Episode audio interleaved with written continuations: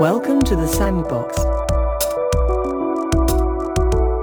Welcome to the Sandbox Cooperative Podcast. I'm Chris. And I'm Dave. Thanks for joining us today. We've got some really exciting stuff to announce. Yeah, absolutely. We're going to make it official. The live events are back. Remember those things? Yeah, it's been a while since we've since we've had one. I think it's maybe a year, year and a half, About a something year like that. so, anyway, yeah. we're excited. This is going to be great. Yeah, we're going to be doing a live stream video podcast with award winning author, professor, and student of life, Jacqueline Bussie at 7 p.m. Central Time on September 23rd. Yeah, we're really excited for this. Uh, Jacqueline's going to be talking about her brand new book. It was just released yesterday. It's called Love Without Limits Jesus' Radical Vision for Love with No Exceptions. You can find it on Amazon, wherever you get books. Uh, check this book out. There's a lot of buzz about it, but we are super excited to talk with her on the 23rd of September and introduce her to all of you. Yeah, you can participate in this event in one of two ways. You can come to Studio 324 in Rochester on September 23rd. Uh, Jacqueline will be giving a talk. She'll be taking some Q&A and we'll be having music and food, beverages, and a time to connect with each other. But make sure to get uh, go online and and you'll find out more information there about how to get tickets. Uh, the seating is limited, and so we don't want you to miss out on this on this great event. Absolutely. But maybe you don't live in, in Minnesota or you're a little too far away, uh, or uh, if you just can't join us in person for whatever reason, uh, we do live stream these, these events. So you can check out our website for all the details. And as we get a little closer, you'll find some ways to engage there. Yeah. As for today's episode, we have been having these fascinating conversations. We've been sharing sharing them with you out throughout the summer, and we've been talking with professional communicators in response to kind of what I see as a crisis of communication that we mm-hmm. see all the time in our society. We have so many ways of communicating, but it seems that we are more and more isolated. We're living in our echo chambers and kind of sitting on our own alone. I think we can do this better. I absolutely believe we can do this better, and we've learned so much from our guests in these episodes. Yeah, so today we're going to share a talk that we had with Duane Sauke. He talks about his life experiences and how he brings learnings about communication and engaging with people to his latest adventure as a state representative in the Minnesota legislature. Because, really, why would we need to communicate well in politics? Welcome to episode 70 The Communication Struggle is Real, Part 3. I'm Duane Sauke, and life right now, I'm at the uh, third phase or remake of myself. Started out going to school and being a band director, which has shaped my life in that everything is in the context of what I hear. So I'm very hearing oriented, I think, dr- is driven from that. Later in life, I moved into real estate and became a manager and then an owner of a real estate company. And so that created a whole different set of kind of skills that were being unloaded onto me.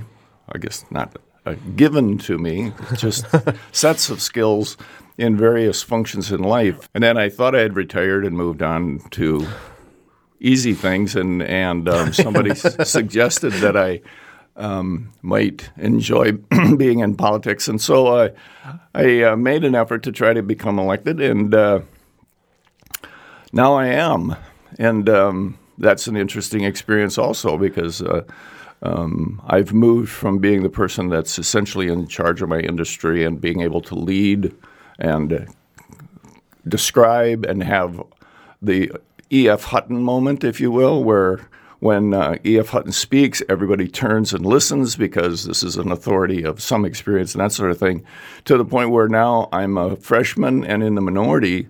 And essentially, it's the anti E.F. Hutton. You know, essentially, nobody turns to listen, and and essentially everybody, if they are caused to listen, will essentially ignore it anyway and move on to what they intended to do anyway. So. So, could, could you say what, what's your what's your position in government for, for the benefit of our, our listeners? Well, I'm a I'm a representative, state representative in the state of Minnesota's legislature. So you've had um, a kind of a wide variety of experiences professionally, but um, maybe just starting with with your experience now and, and going back as it, as it makes sense. Um, in that world, why is communication important, and especially in light of what you just said, in a place where it doesn't seem like it's necessarily listened to? Well, I think that one of the things that, um, even if you have no specific political power or political recognition in, in the environment that I'm working in, you always have voice, and, and there's almost no time that that you're told you can't speak. It's a matter of then will you have impact? And therein comes the issue of trying and making the effort to communicate in a way that will have impact. And so, um, as I think about that, it often depends on the circumstance or what it is we're talking about as to how I choose to communicate. Um, there are lots of different avenues that you can go down in terms of drawing the person into your conversation and or um, sending something out that hopefully will impact the way they're thinking. So clearly, we have a situation in our government where there's no conflict. How do you handle uh, communication and, and, and, conflict in your role uh, as a as a representative? I, I think that that um, it's probably arranged in terms of the structure that I'm living in. It's arranged in a way where conflict is really only difficult if it's at matched power level.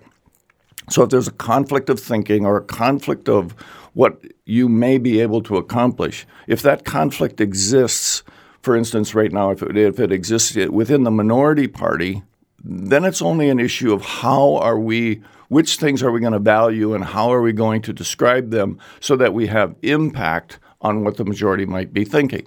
If we are in the majority, then we have the kind of the converse of that is if there's conflict inside of that discussion, then what we're trying to sort out is to be able to find a place where we would communicate with the strength of a single message because there's certainly no benefit of having a majority and being able to move things forward if you don't agree. So if you have conflict that is stopping you from moving forward or agreeing, you're not going to accomplish anything.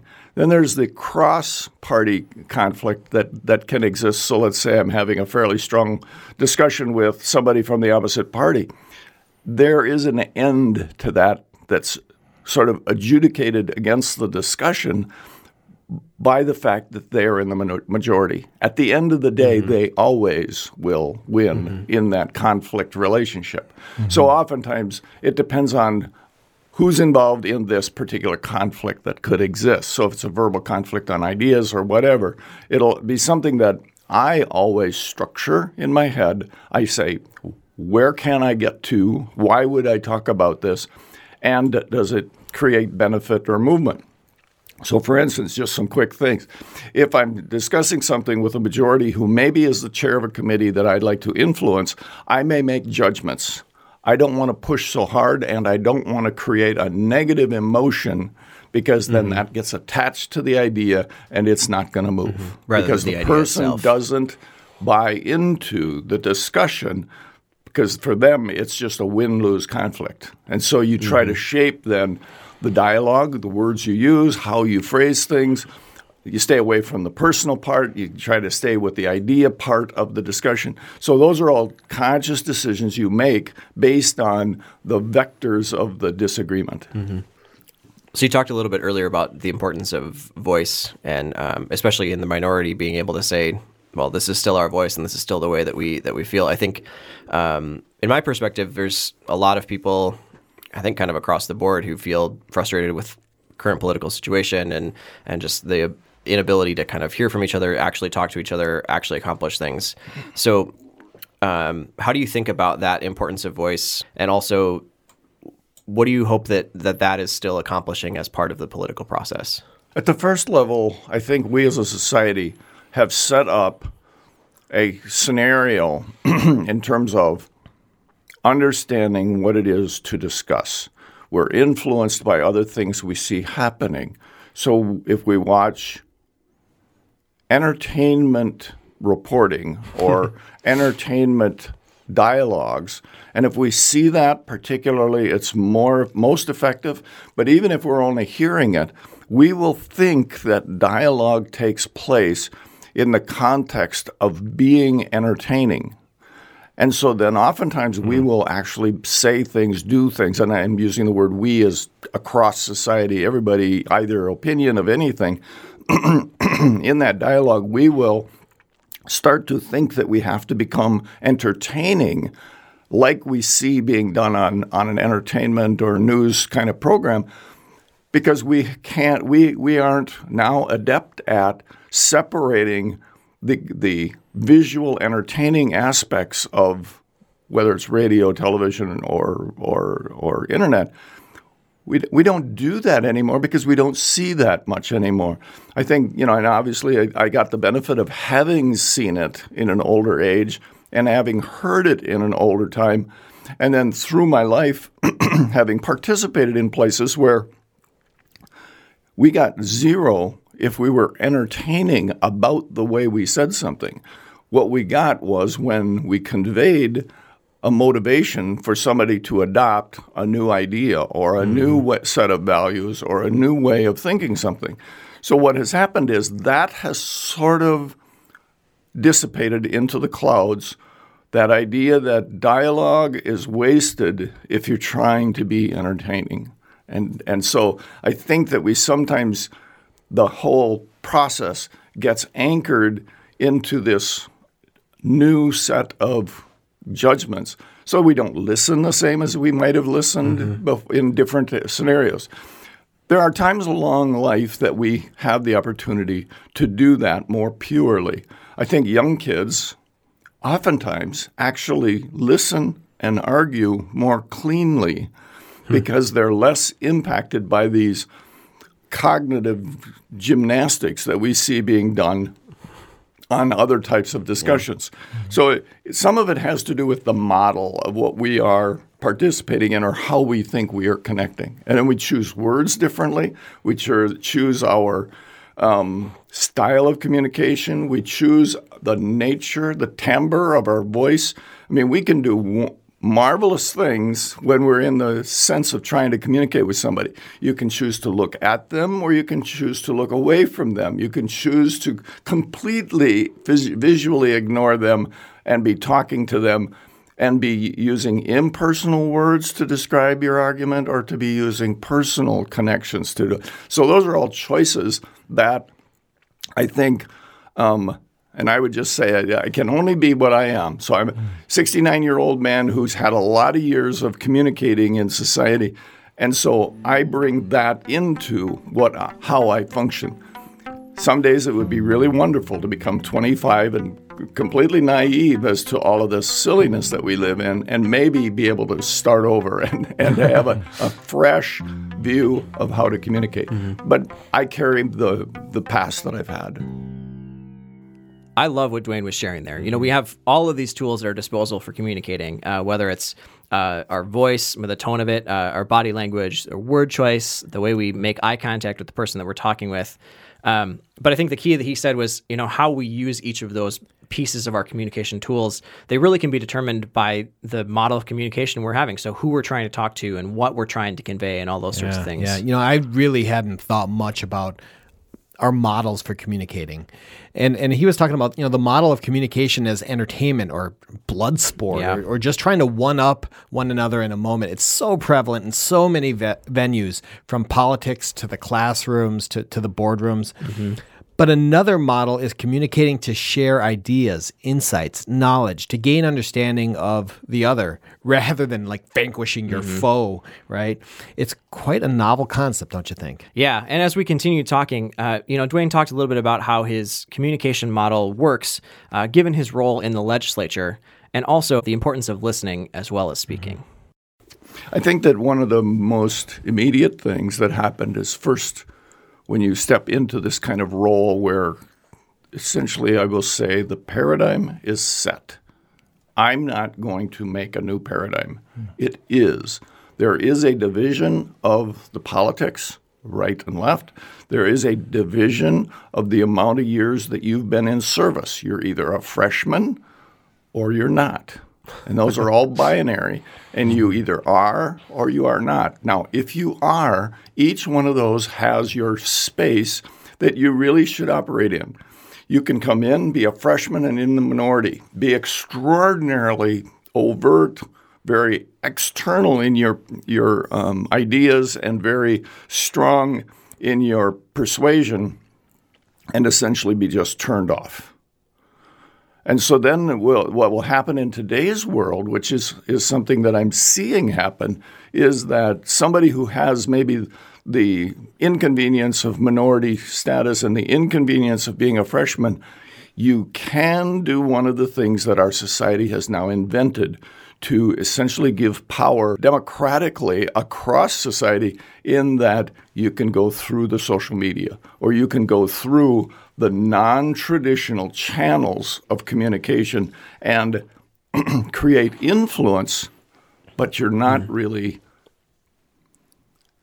affecting the listener that you're looking for. So you're doing it by leverage. Mm-hmm. I'm going to put you in a weaker and weaker position publicly so that maybe now you'll start listening to me in the hmm. sense of the committee hmm. work or the argument because all of a sudden my power has been leveraged through a different channel of communication. One of the things that, that was sort of in your question that I did didn't ask, answer, and that is structurally what's going on there when you come in as a freshman. What's happening structurally is you are given committees, which means you are given the topics of import that you're going to try to gain experience and knowledge in. Uh, unless you had spent three or four years gaining expertise in all of the fields of government, there's no chance that you could come into government and be completely conversant in every single one of the fields. Because mm-hmm. the diversity is everything from agriculture to education to law to uh, human rights and human to mm-hmm. science to I mean it, it's just all over the map and each one of them is a very very specific set of expertises. You learn those over time and here's where the the issue of seniority matters. It matters in a big way.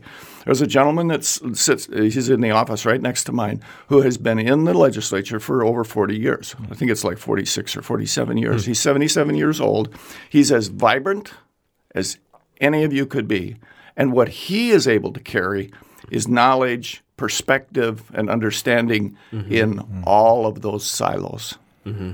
He has a story when I, you know, when you talk about something or you're, you're in a conversation, he has a story about when the legislature attacked that issue 15, 20 years ago. And this is what happened, and this is how it developed, and this is how it evolved the next week he'll shift over and he'll be in something completely different from that.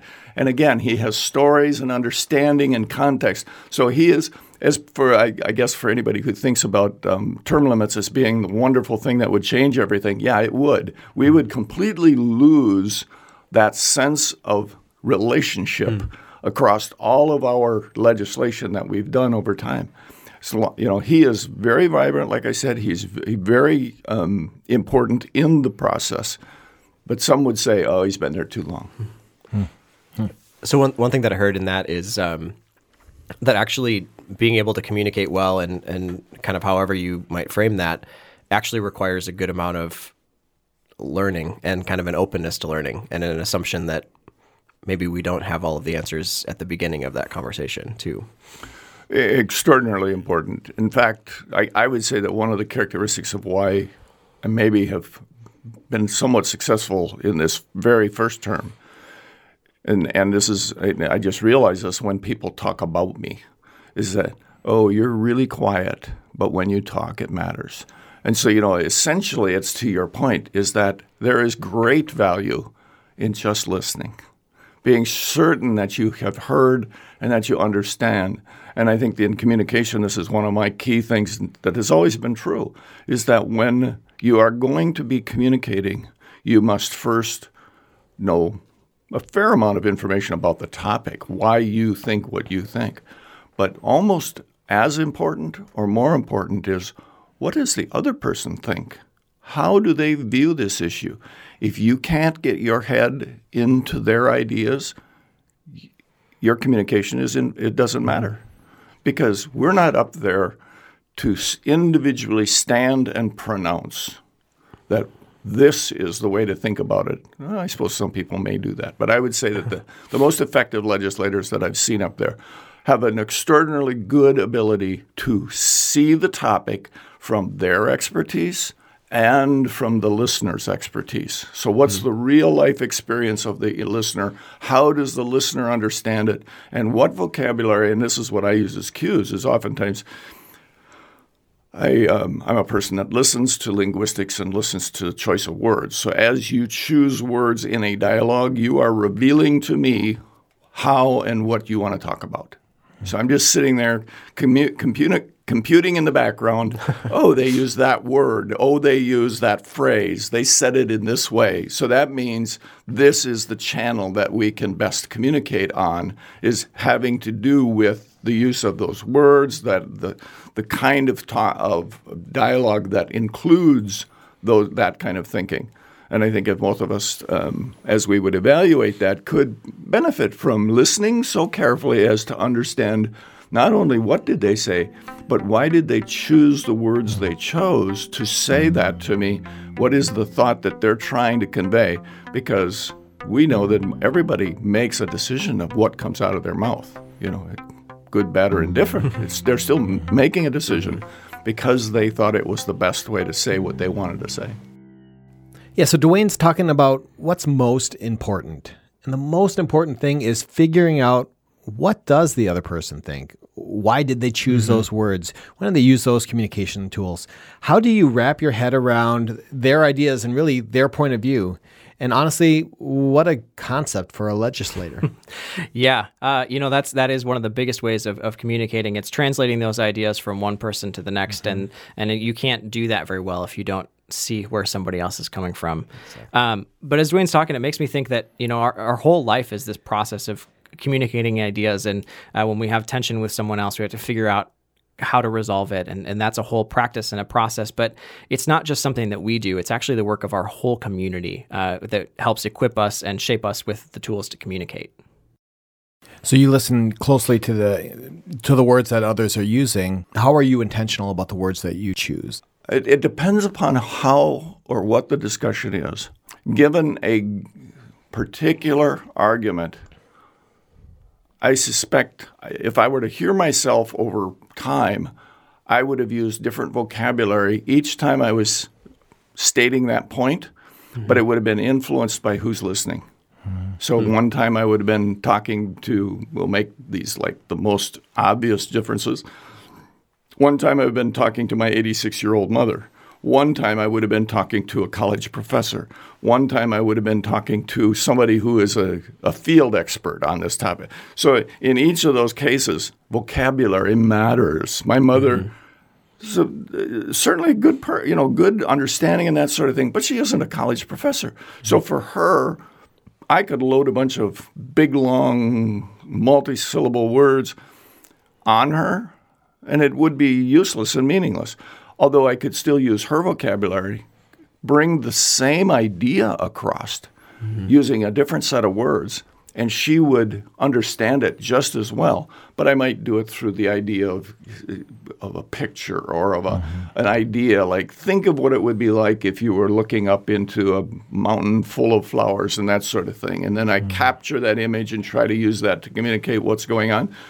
Whereas with a college prof, probably not so much. I'd probably more mm-hmm. hope that I could come up with the right words. Yeah, I've talked with uh, lab te- lab technicians at the Mayo Clinic, and when they explain their research to me, I love it. The ones who can be so creative with how they mm-hmm. describe their work mm-hmm. and break it down so that uh, you know the the complete outsider like myself can understand uh, mm-hmm. what they're getting at.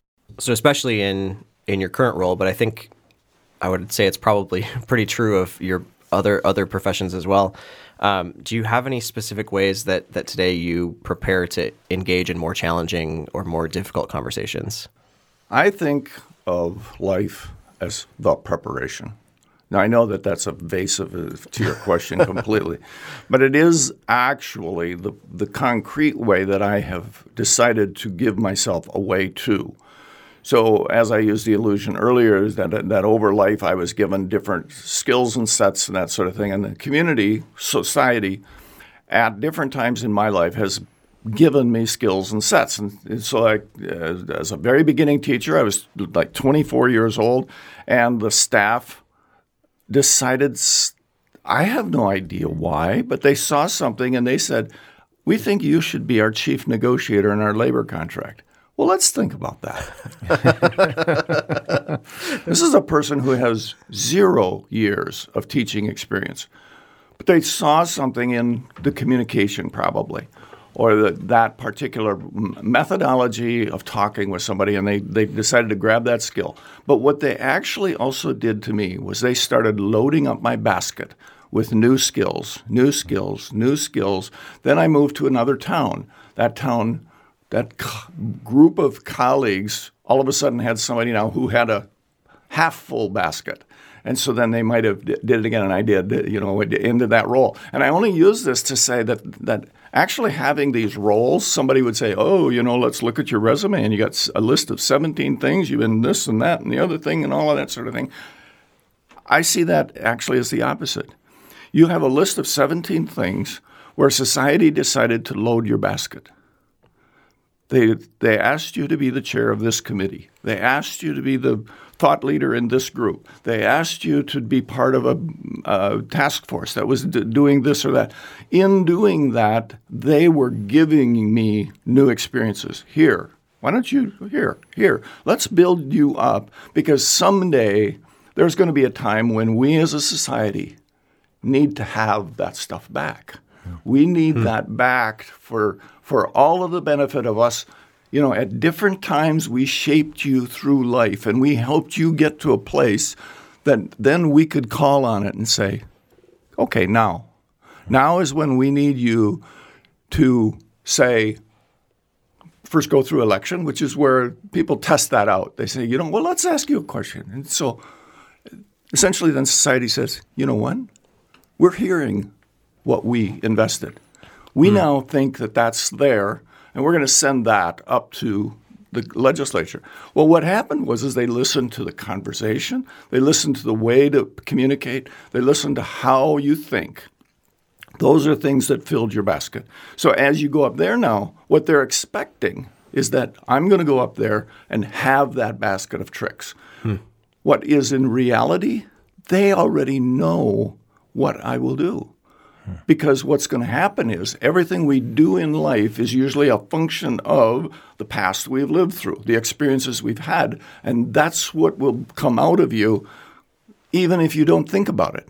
And so that's oftentimes when we talk about all these other aspects of like, how do you prepare for a real big deal or how do you do that? I have been. other people have been kind of like, here, mm-hmm. here, here, put this, come on, grab these things. Then you get there and it's very natural. It's it isn't like you have to reconfigure yourself. In fact, that's the only thing I, I, I promise people is I will go up there and be who you see. I am that person. That's what will be there. I really don't function well, particularly at this age anymore, of trying to refinagle myself to be a certain kind of voice, to be able to say certain things, to, to do things that would be your mission up there. My response to that, if somebody came to me and campaigning and that sort of thing, say, you know, I need you to go up and say these things, and I'm like, you need to then run for office because I can't do that. Mm-hmm. I can only bring myself up there, and it's all the things society has prepared. That's what'll come out of me. So Duane's talking and he says, All that society has given me, I will share. And I love the idea that we have been prepared. We've been taught, we've been reared by our community and our society to bring this wisdom forward. And when the time is right, we'll be ready to bring it. Yeah, it's just something that kind of comes naturally. Yeah. Uh, it's something that we've been poured into over time. But um, as we continue this conversation, Duane shared a little bit about what this looks like in nuts and bolts practical terms in his life and in his work. So when I get up there, on any of the big tough issues, which gets to your point of how do you prepare for hard issues, I think what you do is you actually think about your past, about that issue in your past. How hmm. was that important? Would have that mattered at a certain place and time in your life? So you know, and, and, and, and you know, if we take one issue, let's say violence, gun violence, crime, and all that sort of stuff, I've got a, a strange arc of things that I've been involved in. I was in the military. So when somebody says rah, rah, rah, rah, about this or that, or about the things about you know being able to or being afraid of, I've shot those critters. I know what that is like. I know what that gun can do, and I know what its correct use is. one of the strongest things I've heard, and it's, it's influenced me, was a, a Vietnam vet was talking about his concern for the availability of weapons. And he said, I've used those weapons. I've used them what they were built for. I've done that. That's not what we want. Hmm. And he was just pure and clean. That understanding, the way he communicated that, had a home in my head. I'd been in the military. I have used those weapons. I have not had to go to war. But those ways of understanding things are ways that can communicate. You can talk to somebody in a way that makes some sense to them. And then, you know, we collectively as a society, we sort out how we want to deal with it. That's the one big, great, great big thing is I, I cannot be smart enough to state something that society will automatically agree with. There's no such thing. There's no way of communicating it where all of society will immediately fall down and say, oh, yes, that is the way to think. There's no such thing. We uh, collectively think as a society and we collectively make decisions based on the influences that we're hearing. And, you know, you can argue whether the influence have been good lately or bad lately, or when the good ones or when were the bad ones. And oftentimes they all align with some of our personal decisions in life and, and uh, make a stronger resonance in our life. And others do weaker. One of the resonances in my life is I, I was in college in 67, 68, 69. Well, if anybody's listening and understands, that was an interesting time in our society the United mm-hmm. States. We killed off three or four people that were very strong in civil rights. As a society, we did that. I was part of those efforts to march and be concerned about that. And I must say that in the in, we thought we had communicated the issue. We thought we had communicated the need for change. We thought we had communicated what needed to change. And a couple of years ago, I was struck by how I was waking up to see it again. Mm. See people saying the same things we had said in mm. 68, 67, 69, those kinds of. It's a little bit disappointing. Um, I now have a, a, clearer understanding. There's a black lady who was was um, talking about um, the social unrest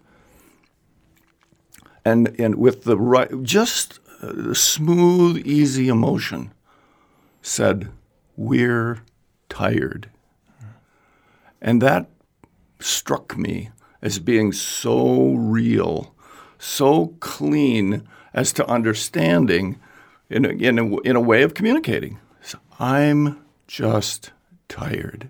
Hmm. To understand why they might be protesting, to understand why they uh, uh, young men might be um, physically acting the way they're acting. We're just tired.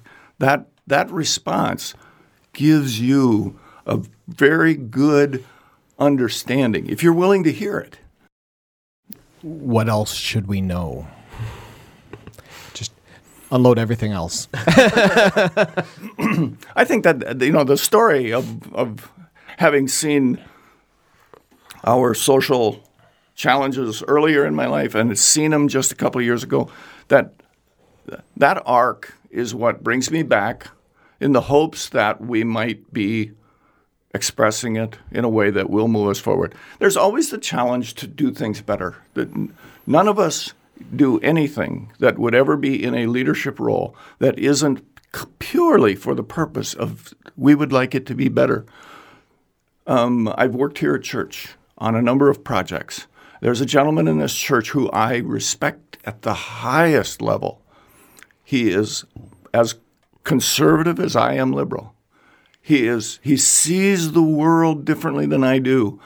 I usually test my ideas as to whether he sees or is willing to when is going. And and I think that that happens amongst us also and you know I will grab the other way, he will grab back and forth, and so it's it's one of those things where we both value what we're adding to that discussion, hmm. and we should live with that confidence. Yeah. Yeah. This is one of those stories that I've shared with some people who have said, in eh, been in at dialogues at tables where discussions were going on, like I was talking about, as a society who's you know filling my basket. And that's one of the pieces that's in my basket now is somebody after we had been in a discussion said, "How do you always come up with a statement that is so meaningful after just sitting and listening to the discussion over a long period of time?" And I'm really convinced because I know this to be true. I never thought about it. Hmm. It just seemed to be the natural, the thing that came from me. That to me is the reality of the Holy Spirit. And the Holy Spirit is the collected all of us. So, in a joint dialogue, whether it's here at church or down at City Hall or in the development group, you sit and you talk and you talk, and it's they're sharing these ideas, but those ideas are kind of operating up into the, the, the sphere of all people are in that thinking cloud, if you will. Mm. All we need to do is to recognize that that's available and then to be willing and confident to say, I see this. Mm. And, and that's the, some of us at our age now are willing to say, that's the Holy Spirit. That idea actually was the Holy Spirit because it's the collected consciousness of all of us coming together and being realized.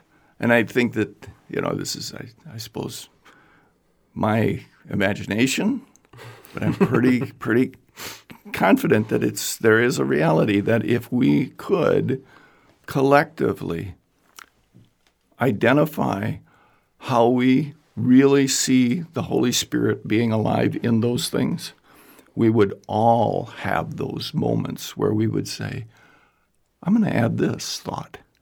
Mm-hmm. And that thought added could be the critical piece where more was revealed from that. Mm-hmm. Well, thanks for your time. Yeah, thanks for joining us. Did we get anywhere? Yeah. it's a little bit dangerous, but you, you knew what you were getting. So.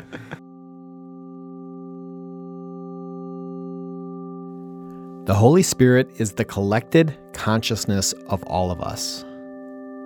What a beautiful way of saying it. Look, you might be a person of faith or, or maybe not.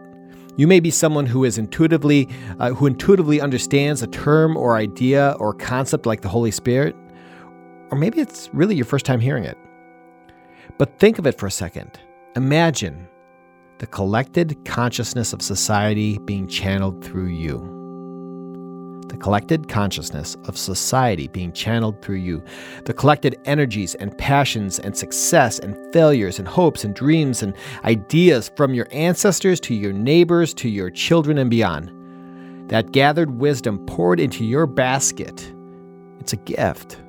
And on some level, it is your access to the divine, your access to the eternal. These, peop- these people, they have filled your basket. They have prepared you. They have invited you and gotten you ready for a moment such as this. How will you live into this moment? Are you ready to listen and to speak? Are you ready to consider and to respond? Are you ready to reach into your basket and see what's there? The Holy Spirit is the collected consciousness of all of us, and it is being channeled through you. Thanks for listening to this episode of the Sandbox Cooperative Podcast. If you want to stay up to date with all the things that we've got going on in the Sandbox, including our live event coming up on September 23rd, you can follow us on Facebook, Instagram, and Twitter, or sign up for our mailing list at sandboxcooperative.com. Yeah, you know, we'd love to hear from you as always. So let us know what you think about the podcast. And if you'd like, rate and review us on iTunes and join in the conversation. And be sure to share this podcast with someone who might like it, because there's always more room in the sandbox. Until next time, we'll see you. Bye. Please watch your step as you exit the sandbox.